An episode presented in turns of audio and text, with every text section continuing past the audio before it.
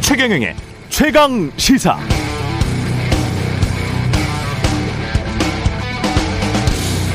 네, 어제 치러진 전국 동시 지방 선거 17개 광역시도 광, 어, 단체장 선거에서 국민의힘이 17, 12곳 당선 확정됐고요. 민주당은 4곳 당선 확정됐습니다.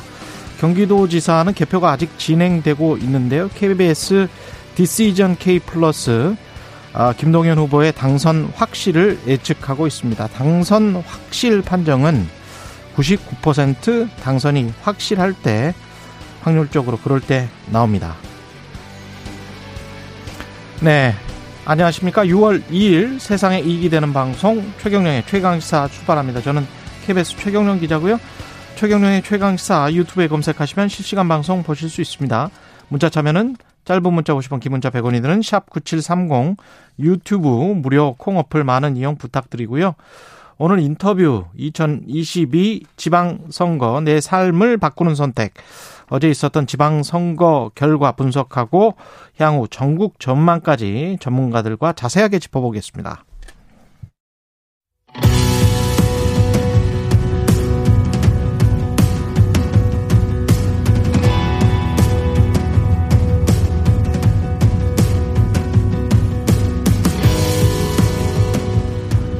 대통령 선거 연장이다 이렇게 불렸던 6일 지방선거 여당이 된 집권여당 국민의힘이 압승 거뒀습니다. 불과 4년 만에 지방 권력이 전면 교체됐는데요. 유권자의 선택 무엇을 의미하는지 그리고 앞으로 전국은 어떻게 전개가 될지 함께 말씀 나눠주실 세 분 모셨습니다. 민동기 기자 나오셨고요. 안녕하십니까? 예, 김민아 시사평론가 나오셨고요. 안녕하세요. 예, 여론조사 기관 메타보이스의 김봉신 대표 나오셨습니다. 안녕하십니까. 안녕하세요. 예, 일단 뭐, 지금 당선 확실로 생각을 한다면 어떻게 되나요? 11, 12대 5입니다. 12대 5가 되는 거죠. 네. 12대 5. 어떻게 보십니까? 결과는? 저는 예상을 했습니다. 12대 5다. 13대 4나 12대 5가 될 것이다. 이런 예측들을 하는 여론조사 기관들이 꽤 있었는데 어떻게 보셨는지 궁금하네요. 김봉신 대표 같은 경우는. 예.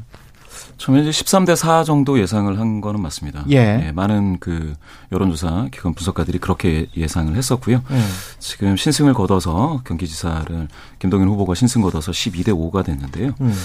이게 내용상 보면은 뭐 예측하고 큰 차이는 없는 것 같습니다. 예.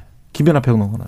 마찬가지죠. 이제 그나마 이제 민주당 입장에서 좀 음, 희망을 걸어볼 만한 데가 지금 말씀하신 대로 이제 경기하고 예. 그다음에 어, 충남권에 이제 대전, 어, 세종, 세종. 그다음에 뭐 한 발 더 나가면 혹시 충남지사 그리고 민주당의 희망을 좀 많이 섞어서 얘기하면 강원지사 뭐 이 정도 이제 기대를 했었던 것인데 사실 이제 기대는 기대였던 것이고 그리고 세종하고 대전의 경우에는 역시 역시나 이제 박빙승부가 이제 진행이 된 거고요. 음. 그리고 경기도 뭐 거의 이제 이 지다가 뭐 이겼다. 이 뭐 어떤 극적인 역전이다. 이렇게 지금 평가가 되고 있는 거 아니겠습니까? 그래서 사실은 13대 4로 예상을 한 거나 12대 5 또는 뭐 11대 6으로 예상한 게 사실은 좀 비슷한 예상들인데 그 간발의 차이에서 이제 민주당이 어 경기에서는 좀 이길 수 있었지만 나머지 이제 접전 지역에서는 이제 패배했다라고 볼, 보는 볼 수 있는 거여서 대체적으로는 예상한 범주 내의 어떤 결과이다라고 봐야 되겠죠. 예.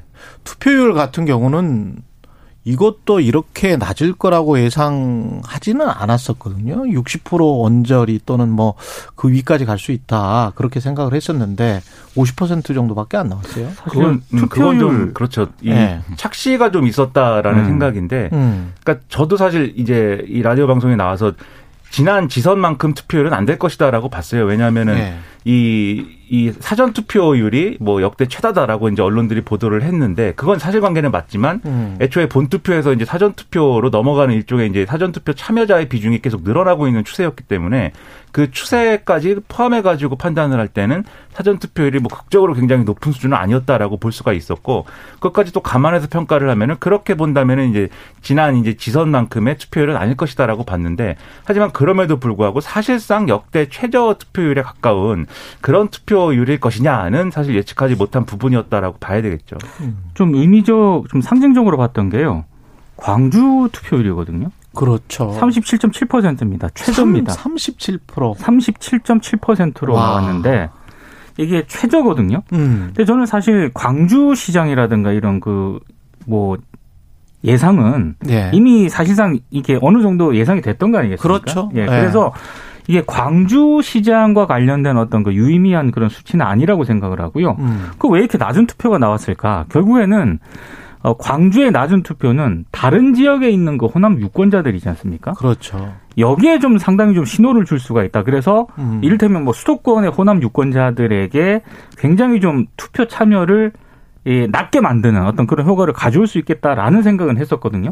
근데 뭐 광주 투표글을 보고 다른 지역의 호남 유권자들이나 민주당 성향의 지지자들이 이걸 투표를 하는 거는 아니니까 그런 어떤 정서 그러니까 민주당을 지금 찍는 게 굉장히 좀 힘들다. 민주당 지지자였지만 그렇죠. 그런 정서가 이제 전국적으로 있었다라고 봐야 되는 거 아니에요? 그러니까 경쟁이 대선이라든가 이런 게 경쟁이 격화되거나 네. 예. 어떤 이슈라든가 이런 게 막 불거졌을 때, 음. 그러니까 선거 자체가 굉장히 좀, 어, 주목을 많이 받게 되면은 호남이라든가 이런 데서는 투표율이 올라가지 않습니까? 예. 그래서 그게 투표율이 올라가면서 다른 지역에 있는 호남 유권자들한테도 투표를 독려한다거나 이런 분위기가 분명히 있었거든요. 아, 근데 전화를 막 한다거나. 그렇죠. 근데 어. 이번에는 광주에서 굉장히 낮게 나왔습니다. 근데 이제 광주에서 2018년에 59였습니다. 그러니까 전체 평균이 60이었을 때 59였으니까 광주가 결코 투표율이 낮은 지역이 아닌데 음. 이번에는 37.7이니까 20% 포인트 이상 빠진 거거든요. 그렇죠. 그런데 이제 그 원인에 대해서 뭐 광주가 이제 민주화 운동의 중심이다, 음. 민도가 높은 곳이다라고 해 가지고 이해를 하기보다는 사실은 인물이죠. 그 당시는 이제 이용섭 어, 그렇죠. 나왔었고 그러니까 예. 신인이 나왔을 때의 반응과 어, 사실은 지금 강기정 음, 그 당선자는 이미 그 지역에 굉장히 오래 그 어, 터줏대감 역할을 하고 있었거든요. 그러니까 신인이 나와서 어, 새로운 정치를 펼치는 것과 기존에 있던 인물이 나오는 거하고 완전히 양상이 다릅니다. 지금 경기도도 마찬가지인데요. 경기도에서 신승을 거뒀지 않습니까? 거의 유일하게 광역단체장급에서 민주당에서는 신인이 나선 지역이 경기도입니다. 김동연. 예. 예. 다른 지역에서 기존의 인물은 진짜 세게 깨졌거든요. 음. 경기도에서 어 박빙으로 붙은 거하고 서울에서 어 이러 이, 이 정도 큰 격차로 진 거를 따지면은 민주당이 앞으로 세대 교체뿐만 아니라 새로운 뉴페이스를 발굴해야 되는 게 굉장히 큰 과제가 된 거죠. 민주당 새로운 인물이 그렇죠. 필요했다. 예. 근데 이제 호남 투표율은 좀 종합적으로 볼 필요가 있는 게 어, 광주는 이제 그런데 전남의 경우에 또 높잖아요, 투표율이. 예. 그거를 잘 봐야 되는데 민동 기자님 말씀대로 이게 결국 민주당 지지자들이 그러니까 음. 민주당의 선거 전략이 지지자들의 어떤 충분한 어떤 지지도 다 끌어모으지는 못했다라는 걸 보여주는 어떤 지표라고 볼 수 있는 게 음. 광주의 경우에는 우리가 이제 광주 시장을 놓고 보면은 이제 지금 말씀하신 대로 이제 그런 변수들이 있었는데 이 기초자치단체장 수준까지 내려놔서 보면은 광주는 어쨌든 국민의힘 후보들이 좀 나았거든요. 그래서 민주당 대 국민의힘 구도인데 그럼 만약에 광주에 민주당 실망층이 있어서 민주당을 못 뽑겠다 라고 하면은 국민의힘 후보를 그럼 뽑을 것이냐. 근데 음. 그렇게 할 수는 없는 거죠. 그러니까 예. 투표 참여가 어려워진 그런 상황들이 있지 않았나 싶고요. 음. 근데 이제 전남의 경우에는 어떤 후보들이 많았냐면 민주당에서 공천 못 받아갖고 무소속으로 나온 후보들이 많았습니다. 그러니까 사실 민주당 후보를 못 찍더라도 민주당에서 나온 후보는 또 있는 거예요. 다른 후보가. 예. 그러다 보니까 이런 것들이 어떤 조직적인 대결 구도로 가면서 투표율이 좀 높아진 측면이 있지 않나 싶거든요. 결론적으로 얘기하면 민주당을 찍는 것이 좀 뭐하다 라는 정서가 분명히 있었기 때문에 벌어진 현상이다. 이걸 이제 봐야 되기 때문에 이런 기류가 단지 이제 호남에 있는 호남의 유권자들뿐만이 아니라 음. 아마도 이제 수도권에 있는 그런 이제 대체적으로 민주당을 전통적으로 지지해온 어떤 그런 이제 유권자들의 비슷한 정서가 아마 있지 않았을까 싶은 거고 그게 투표율이 낮은 거에 하나의 원인이 됐을 거다라고 좀 추정을 할 수 있는 부분이 있는 것 같습니다. 그거를 조금 다른 의미로 해석을 하면요. 예. 이번에 서울시장 음, 송영길 음. 어, 당선이 되지 않았지만 음, 대충 이제 99% 정도에서 172만 표 정도였습니다. 예. 그런데 민, 어, 더불어민주당에서 출마시킨 구청장들이 얻은 표를 다 합치면 200만 표거든요. 그렇죠. 어. 그러면 이거는 상당히 그 어, 놀라운 얘기죠. 결국 그 송영길이라는 그 새로운 인물은 결코 아니고 사실 여기 이제 출마의 당위성을 설명하는데 굉장히 좀 머뭇거렸던 이 후보가 등장하면서 사실은 ticket splitter들이 엄청나게 양산됐다는 거죠. ticket splitter? 예, 예. 교차 투표를 하는 거죠. 예. 아, 사실은 방금 말씀하신 것처럼 민주당 류의 어떤 진보 성향의 그런 그 어, 유권자들이 어 맞듣지 않은 겁니다. 광역단체장을 찍는 데 있어서 손이 덜 갔는데 그게 약 20몇만 표다라고 음. 하면 상당한 규모로 이탈한 거죠. 그렇죠. 그렇게 교차 투표를 유발시켰다라는 것은 민주당이 후보 전술에 있어서 굉장히 실패했다. 아. 이번에. 예, 그거를 이제 여실히 증명하는 거고요. 그게 호남뿐만이 아니라 수도권 민심에도 굉장히 큰, 큰 영향을 미쳤다라고 봐야 될 겁니다. 그렇죠. 다른 곳에서 어떤 후보가 나오는데 이쪽의 후보는 뭐 민주당이 될 게 확실한 뭐 지역이라면 다른 지역의 후보가 어떤 인물이 나오는지가 그렇죠. 민도에 영향을 줄 수도 있겠습니다. 민심에 영향을. 일종의 예. 이렇게 흐름과 시너지 효과를 줄 수 있어야 되는데 음. 민주당이 이번에 아, 지방선거에서 그런 어떤 흐름을 만들지는 못했던 것 같아요. 그럼 결국 송영길 후보가 서울시장에 나온 것 자체가 패착이었다.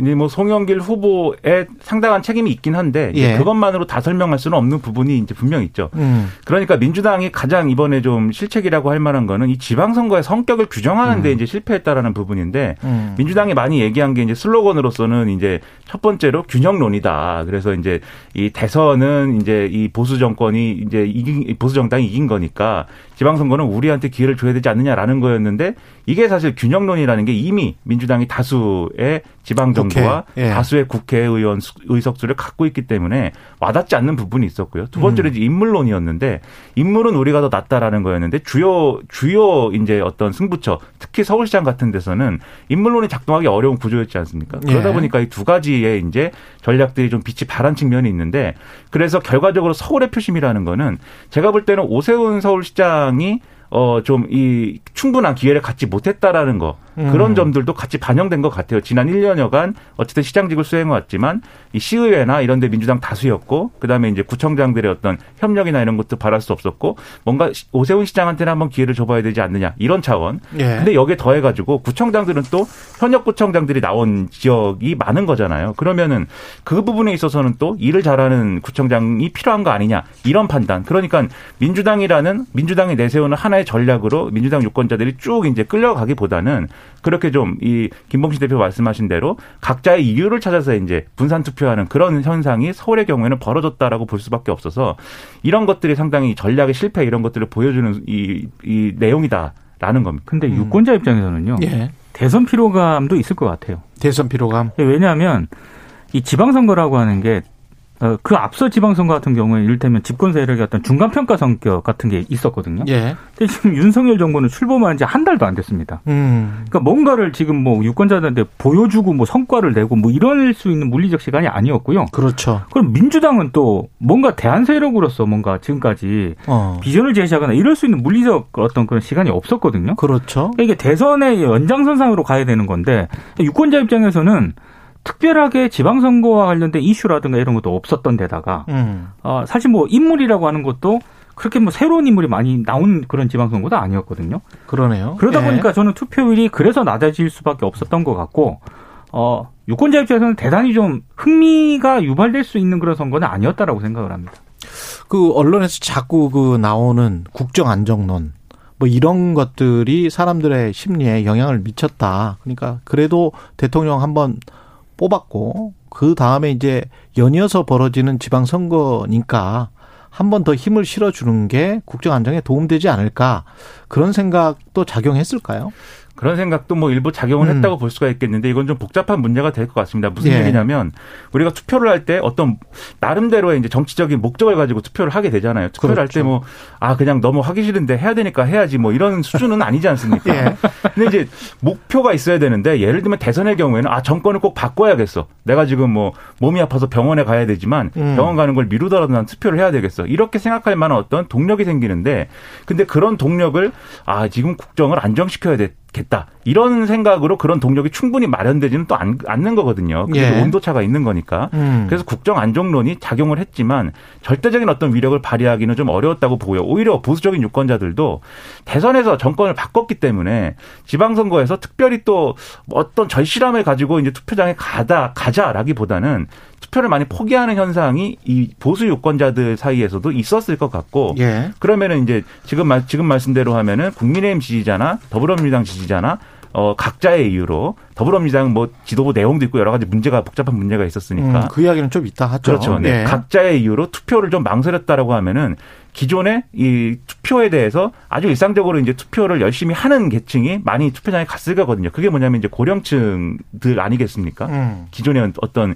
이 선거의 계산으로 본다면 예. 그렇게 보면은 이제 이 구, 그런 구도 자체가 이제 국민의힘에 유리한 측면으로 이어진 네. 것이지 국정 안정론이 완전히 뭐 이 담론을 휩쓸었다라든지 이렇게 보기엔 좀 어려운 측면이 있는 것 같습니다. 지금 중간중간에 당선자들 연결해서 당선 소감을 좀 들어볼 거거든요. 우리가 방송하면서. 먼저 제주 울 보궐선거 승리한 더불어민주당 김한규 당선자 예, 전화로 연결돼 있습니다. 안녕하세요. 네, 안녕하세요. 김한규입니다. 예, 일단 당선 축하드리고요. 소감부터 아, 네, 부탁드리겠습니다. 예. 네, 정말 사랑하는 제주 도민들을 위해서 일할 수 있는 기회를 주셔서 너무 감사드리고 짧은 선거운동 기간 동안 저를 알리기에 부족했는데 하여튼 새로운 후보에게 과감한 기회를 주셔서 대단히 감사드립니다. 그 당초 여론 조사나 뭐 이런 것보다는 격차가 많이 좁혀졌었던 거잖아요. 결과를 보면. 네, 예, 뭐가 가장 큰 영향을 미쳤다고 보세요? 어, 제주도에서는 아무래도 최근에 이제 김포공원 김포공원. 이전 문제 예. 또 이제 제주 도민들께서 혹시라도 어, 도민들의 주 어, 생계 수단인 관광업이 음. 쇠퇴될까봐 하는 두려움이 분명히 있으셨던 것 같고요. 예. 또한 가지는 어, 전체적으로 그 정권 안정론 어, 이 부분으로 인해서 민주당의 지지율이 최근에 제주도에서도 많이 떨어졌습니다. 예. 네, 그게 영향을 분명히 미친 것 같습니다. 그럼에도 불구하고 김한규를 선택한 이유는 뭘까요? 어, 전임자인 이 요번에 오영훈 제주도지사 당선자가 예. 의정활동 6년 동안 잘 해왔던 좋은 평가를 받았던 점도 도움이 됐던 것 같고요. 예. 어, 김한규라는 인물이 좀 낯설은 인물인데 예. 그래도 기존에 어, 제주 지역에서 국회의원 당선됐던 분들과 달리 조금 더 젊고 또 다른 경험을 갖고 있어서 새로운 인물한테 한번 기회를 줘보자라는 기대 심리도 또 상당히 컸었던 것 같습니다. 예. 지방선거 결과 전반적으로 보면 뭐 민주당의 참패라고 이야기해도 과언이 아닐 것 같은데 어떻게 보십니까? 네, 음, 말씀드린 대로 그 대선 패배 이후에 어, 민주당이 아무래도 이제 지도부가 이제 임시 체제로 가면서 어, 좀 불안정한 모습을 보인 데다가 국정 안정론이 최근에 좀 강하게 불었던 것 같고요. 예. 어, 이런 전국적인 구도 변화에 좀 민주당이 달리 대응하기에는 좀 어, 전략을 만들어내기 좀 어려운 어려운 상황이 아니었나 좀 이렇게 생각해 봅니다. 예. 지역구의 가장 큰 현안은 뭡니까? 어, 저희 지역은 1차 산업이 아직 많은 곳입니다. 예. 그러다 보니 어, 농업이라든지 또 해녀분들 이런 분들이 어, 기존과 달리 경쟁력이 좀 떨어지고 있는데 예. 그럼에도 불구하고 1차 산업을 계속 유지해야 되는 어, 그래서 정부가 또 도가 어, 이분들의 어, 경쟁력을 유지할 수 있도록 적극적인 지원을 해야 되는 그런 문제가 있습니다. 또 한 가지는 이제 도농복합 지역이다 보니까 또 도시 지역도 또 원도심이 상당히 오래돼서 활기를 잃었는데 이 도지재생 프로젝트로 다시 한번 활기를 찾아야 되는 이런 문제도 갖고 있는 곳입니다. 예. 국회의원으로서 이제 첫 발을 내딛게 되셨고요. 그 차기 차세대 이제 정치인으로서도 주목하는 사람들이 있는데 어떻게 보세요? 국회의원으로서의 각오, 앞으로의 정치 어떻게 하실 생각입니까? 네. 지역구 국회의원이 됐기 때문에 또 그리고 제가 오래 활동하지 않았던 제주 지역에서 당선돼서 일단은 지역 구민들이 원하는 지역 주민들이 원하는 현안 잘 챙겨야 되는 어 일차적인 과제가 있고요. 장기적으로는 저는 제가 속한 민주당의 후보로 당선된 거에 대해서 되게 자랑스럽게 생각하고 음. 이 민주당이 조금 더 우리 국민들한테 사랑받을 수 있도록 제가 기여할 수 있는 바가 있지 않을까라는 생각이 있어서 그런 역할도 꼭 한번 해보고 싶습니다. 예, 고맙습니다. 예, 지금까지 제주 울 보궐선거 더불어민주당 김한규 당선자였습니다. 감사합니다. 예, 이 이야기 경기도 이야기를 하고 다음에 이제 교통 정보를 좀 듣겠습니다. 그 경기도 같은 경우는 뭐 계속 지다가 12시간 동안 치다가요. 예. 마지막 1시간 반 동안 이겼다는 얘기가 있습니다. 예. 결국 그렇게 됐는데 뭐 그거는 이제 뭐 투표함을 개함하는 그 순서가 그렇게 된 그렇죠. 건거 아니에요? 네. 그 사전 투표 때부터 이제 이기기 시작했더라고요. 보니까. 네네, 그렇습니다. 그런데 경기도지사 뭐가 영향을 미쳤을지도 모르겠고 이게 인물일까요? 아니면은 후 막판에 어떤 저 그 김은혜 후보에 관련된 재산이랄지 KT 뭐 이런 공채 의혹이랄지 뭐 이런 것들 때문이었을까요? 일단 제가 보- 봤을 때는 이제 민주당 후보 중에서 유일하게 이제 신인이 나가서 인물이 음. 상당히 인물론에서 이제 인정을 받았다. 그래서 후광 효과라든지 그 윤석열 정부의 후광 효과에 기대고 있는 김은혜 후, 후보보다는 시간이 가면 갈수록 조금만 더 강해질 수 있다라는 예측은 있었습니다. 그런데 김은혜 후보하고 오세훈 후보를 좀 비교하자면 그 20대 남성에 대한 결집력에서 상당히 차이가 있었거든요. 그에 비하면 김동연 후보는 그 20대 여성에 대한 결집력이 상당했고 그렇게 따지면은 김은혜 후보가 아, 지금 최근에 나타났던 그 대선과 지선을 관통했던 그 세대 포이론의 수혜자가 될 수 없었다라는 점에서 일단 기본적으로 어, 어, 상당히 그 제한이 있었는데요. 그 이유 중에 하나는 방금 말씀하셨던 뭐 KT와 관련된 그런 의혹이라든지 재산과 관련된 이야기들에서 어, 중도 성향의 어떤 그 청년 음, 유권자가 일부 이탈하지 않겠느, 않았겠느냐 이렇게 보, 보고 있습니다. 어, 그렇군요. 이대남이 더 강력하게 김은혜를 지지하지 않았고 이대녀는 반대로 강력하게 김동연을 지지했다. 김동연 후보에 대한 흔히 말하는 예. 2030 여성들의 지지표가 상당히 좀 많이 높았거든요. 예. 그러니까 그런 측면도 한 요인이 됐던 것 같고요. 그리고 이게 뭐 나중에 이건 자세히 분석을 해봐야겠지만 3위가 지금 강용석 무소속 후보로 나왔거든요. 그 0.95%입니다. 95%입니다. 0.95%이 표차로 1%가 따지면은 5만 4천 표가 넘습니다. 아, 결국은 또 강용석 책임론이 나오나요?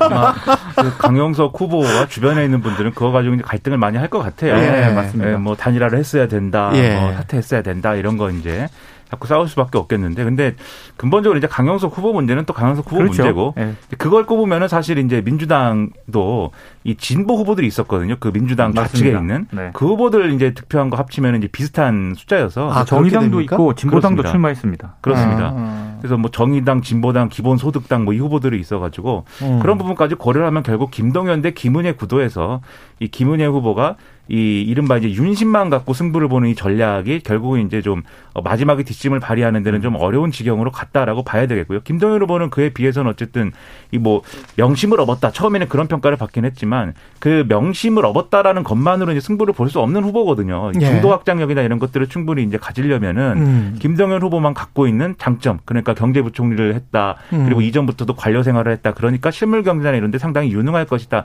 이 점을 충분히 보여주는 이제 그러한 선거 운동을 했어야 되는데 그게 뭐 충분히 되진 않았던 것 같아요. 만약에 그게 잘 됐으면 좀 더 이제 여유 있게 이겼을 수도 있는 그런 구도라고 저는 생각을 했는데 아, 그렇군요. 그런 네. 것들이 좀 안 되고 민주당이 전반적으로 분위기가 안 좋다 보니까 사실 이제 굉장히 적은 표차로 예. 질 수도 있었던 그런 선거를 치르게 된 것이어서 음. 이 간발의 차이가 이 어떤 승패를 가른 거여서 상당히 평가하기가 난감한 그런 선거입니다, 사실. 음. 예. 김민하 평론가였고요. 민동기 기자 그리고 메타보이스 김봉신 대표 함께 하고 있습니다. 잠시 날씨와 교통 정보 듣고 다시 돌아오겠습니다.